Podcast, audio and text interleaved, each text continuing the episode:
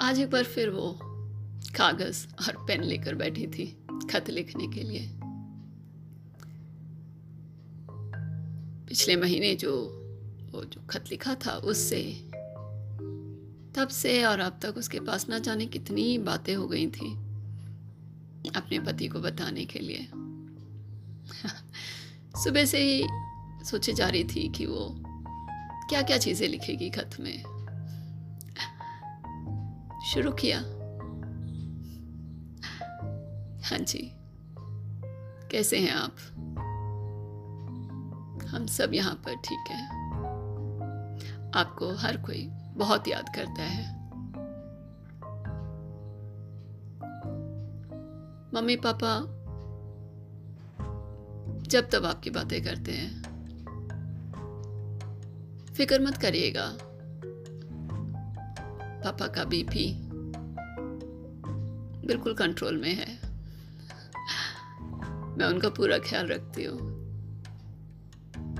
Mummy थोड़ी खोई खोई रहती हैं। स्ट्रेस सा लेती हैं। पर कोई नहीं, आपको मिस करती होंगी। याद है, मैंने बताया था पिछले खत में आपके कज़न की शादी? अभी हुई थी पिछले हफ़्ते। बहुत ज़ोर शोर से हुई थी। आपको बहुत मिस किया।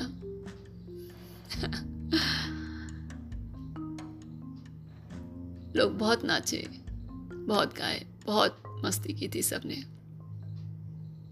और तो और। सॉन्ग्स पर डांस भी किए थे जोड़ों ने। अगर आप होते तो मैं भी एक अच्छे से सॉन्ग पर डांस करती कोरियोग्राफ कराकर।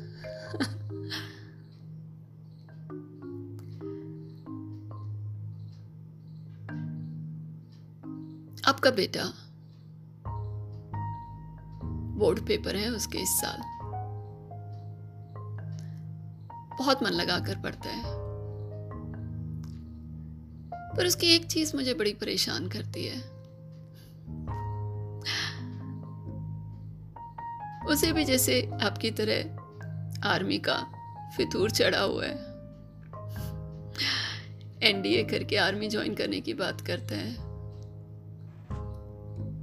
आप ही उसे समझाओ ना कि इतने सालों से आप वहाँ बॉर्डर पर। हम सबसे दूर, मुझसे दूर। जैसे तैसे हम लोग रह रहे हैं। अगर ये भी आर्मी में ही चला जाएगा तो मैं तो बिल्कुल अकेली रह जाऊँगी।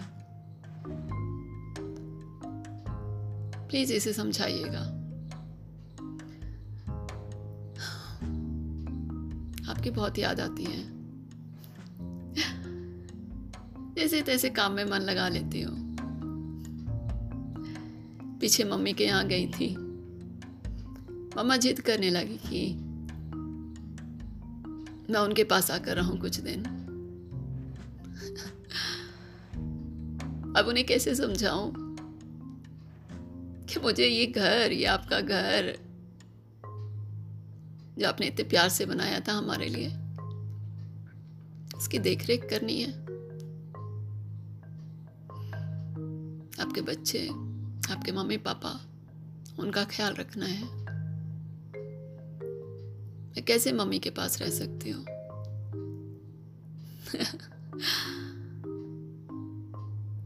सारा दिन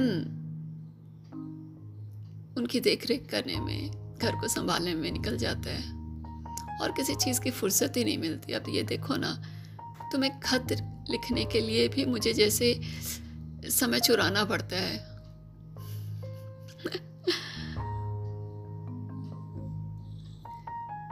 पीछे। ऐसे ही मैं अपने कपड़ों को देख रही थी। और पता है मैंने क्या देखा? मैं देख रही थी कि उसमें मेरे सारे कपड़ों में वो वो जो एक आपके पसंद का नीला रंग होता है। आसमानी सा नीला।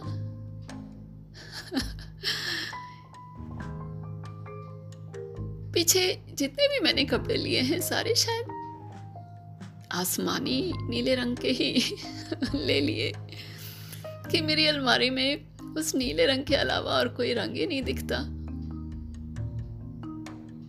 कम ऑन अगली बार कोई और रंग लूँगी मैं। बहुत हुआ। पर क्या करें? नज़र नीले पर ही रुक जाती है। हाथ है कि नीले के अलावा और कुछ। चुनता ही नहीं। जब उस नीले रंग को पहनकर निकलती हूँ तो ऐसे लगता है कि आप मेरी तरफ़ देख के मुस्कुरा रहे हो।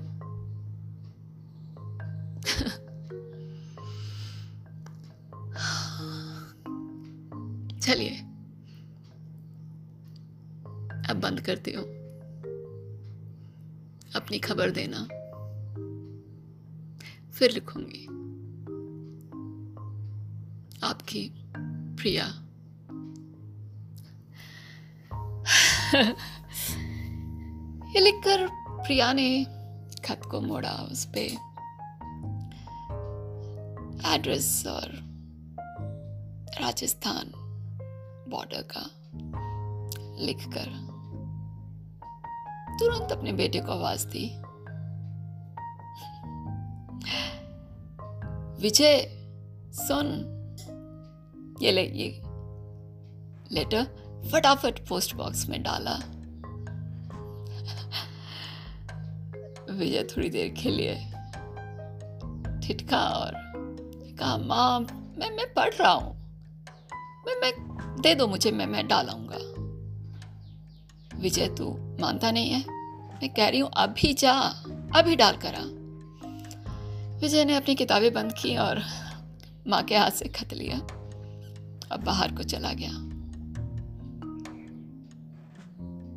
वो उसे खत पकड़ा कर वापस अपने काम में, अपने घर संसार में जुट गई। विजय, यूँ ही घूमा फिरा बाहर पाँच दस मिनट और लौट आया। और उसने वो खत अलमारी के अंदर से एक छोटा सा बक्सा निकाला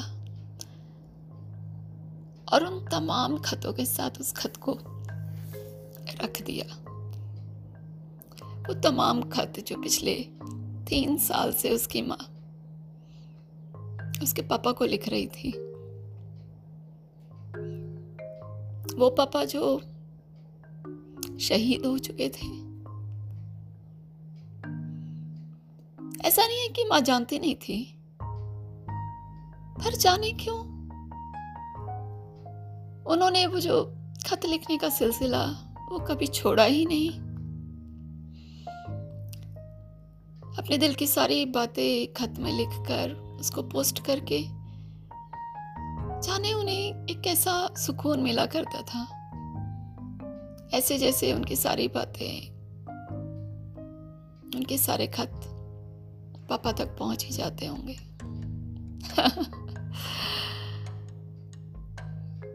विजय को कोई ऐतराज नहीं था।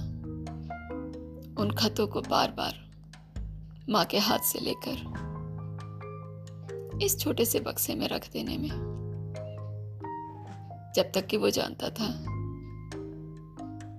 कि माँ के लिए ये खत लिखना और इन खतों को पोस्ट करने से बड़ा सुकून, बड़ा सुख उनकी ज़िंदगी में और कुछ है ही नहीं। और वो खत सारी उम्र माँ के हाथ से लेकर उनको पोस्ट करने के बहाने उनको इस बॉक्स में संजोता रहेगा।